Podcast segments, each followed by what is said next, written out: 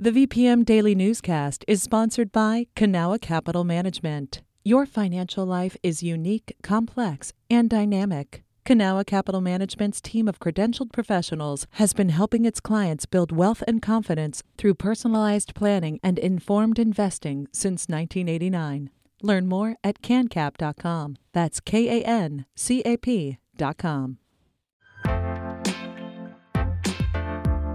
You're listening to the VPM Daily Newscast, a recap of today's top stories in Central Virginia. From the VPM Newsroom in Richmond, I'm Benjamin Dolly.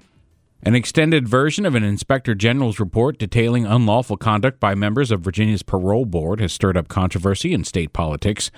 The new allegations have led lawmakers on both sides to call for an investigation. Patrick Larson reports.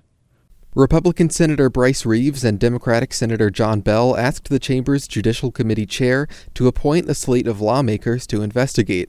They say an independent review is needed to restore faith in the state's parole board, which faced controversy over failing to report certain prisoner releases.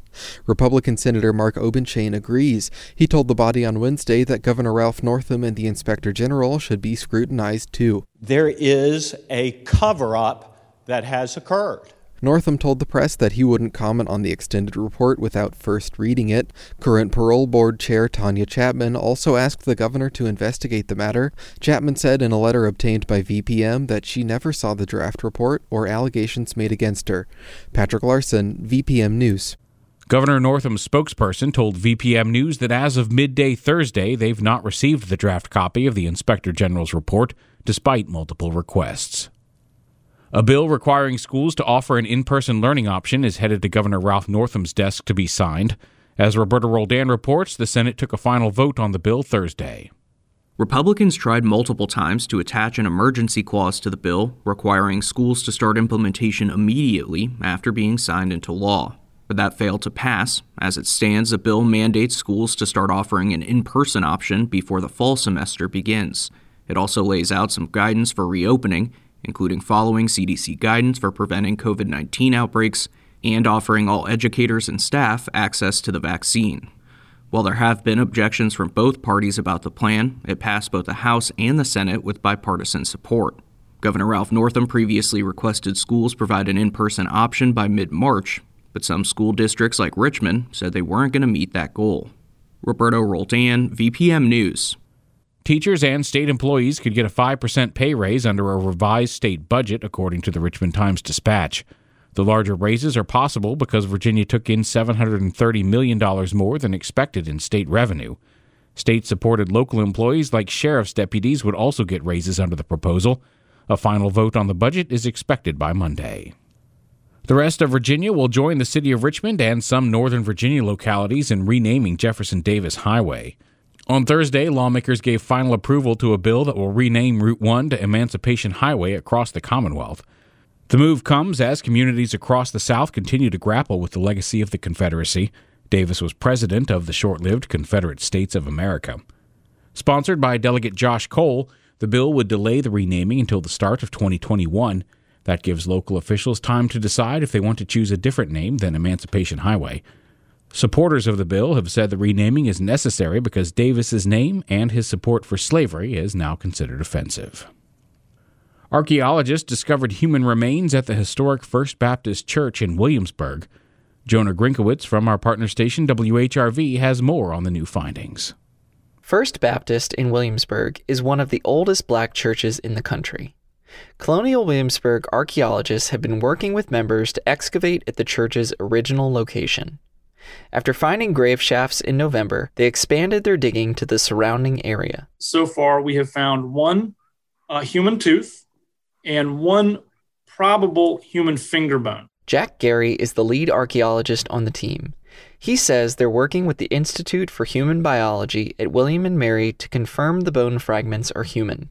Connie Harshaw runs the Let Freedom Ring Foundation. They raise money to research First Baptist history. She's hopeful that DNA from the bone fragments can help them identify the remains. At the end of the day, we want to find out who they are and, if possible, connect any surviving descendants to those burials. That could be a long ways off. Jonah Grinkewitz, VPM News. Yesterday, the Henrico School Board approved a budget for the upcoming fiscal year.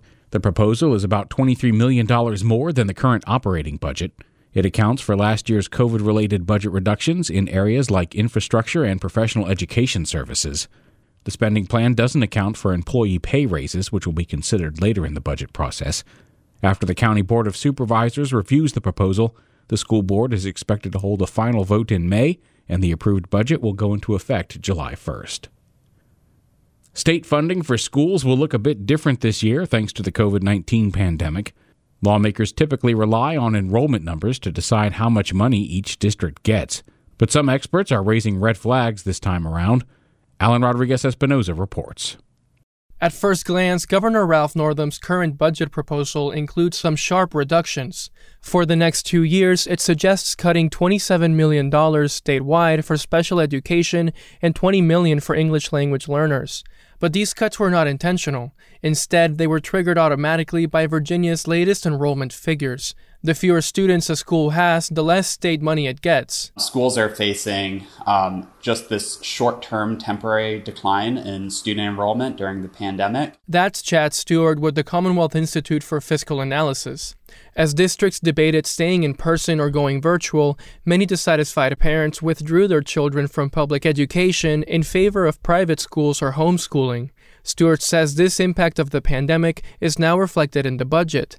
To address this, Northam is proposing more than $500 million of no loss funding for the next two years. The no loss funding corrects for those declines. It helps schools kind of break even for what the assumed student enrollment was supposed to be before the pandemic.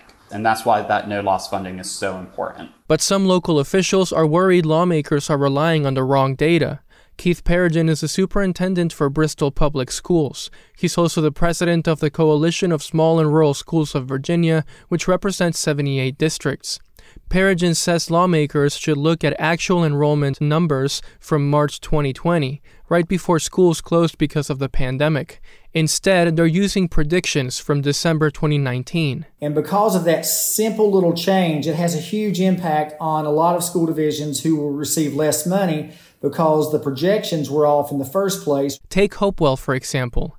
Enrollment data from last year shows that district lost 50 students during the pandemic, but compared to 2019 projections, it would seem Hopewell actually gained two students. Under the current formula, Hopewell is set to lose $1.6 million of no loss funding. That's $431 per student. Perrigan says this formula hurts rural counties and poor school divisions the most. His own is set to lose $70,000. 70,000 for Bristol? That's a lot of money for a small school division like Bristol. Meanwhile, more affluent school districts seem to benefit from lawmakers using the 2019 predictions. The Commonwealth Institute says that's because richer schools have historically had more accurate enrollment projections. Chesterfield, for example, would gain $5 million, and Prince William County in Northern Virginia would get nearly $10 million.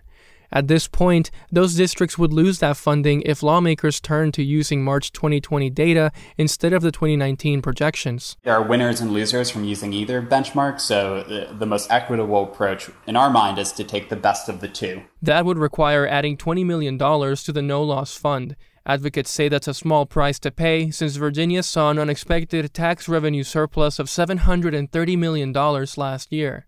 But based on lawmakers' latest budget draft, they may actually head in the opposite direction. In what may be their final version of the budget, members of the House and Senate have actually agreed to decrease total no loss funding by about $70 million. They say this is related to changes to the sales tax and other revised items in the budget. The General Assembly is expected to vote on the final budget over the weekend before it goes to the governor's desk. Alan Rodriguez Espinoza, VPM News. For more details on this story, go to vpm.org/news. This newscast was recorded on Thursday, February 25th at 6 p.m. Some of these stories may have changed from the time you've heard them. You can stay connected to what matters by heading to vpm.org/news or follow us on Facebook, Twitter, and Instagram at myvpm.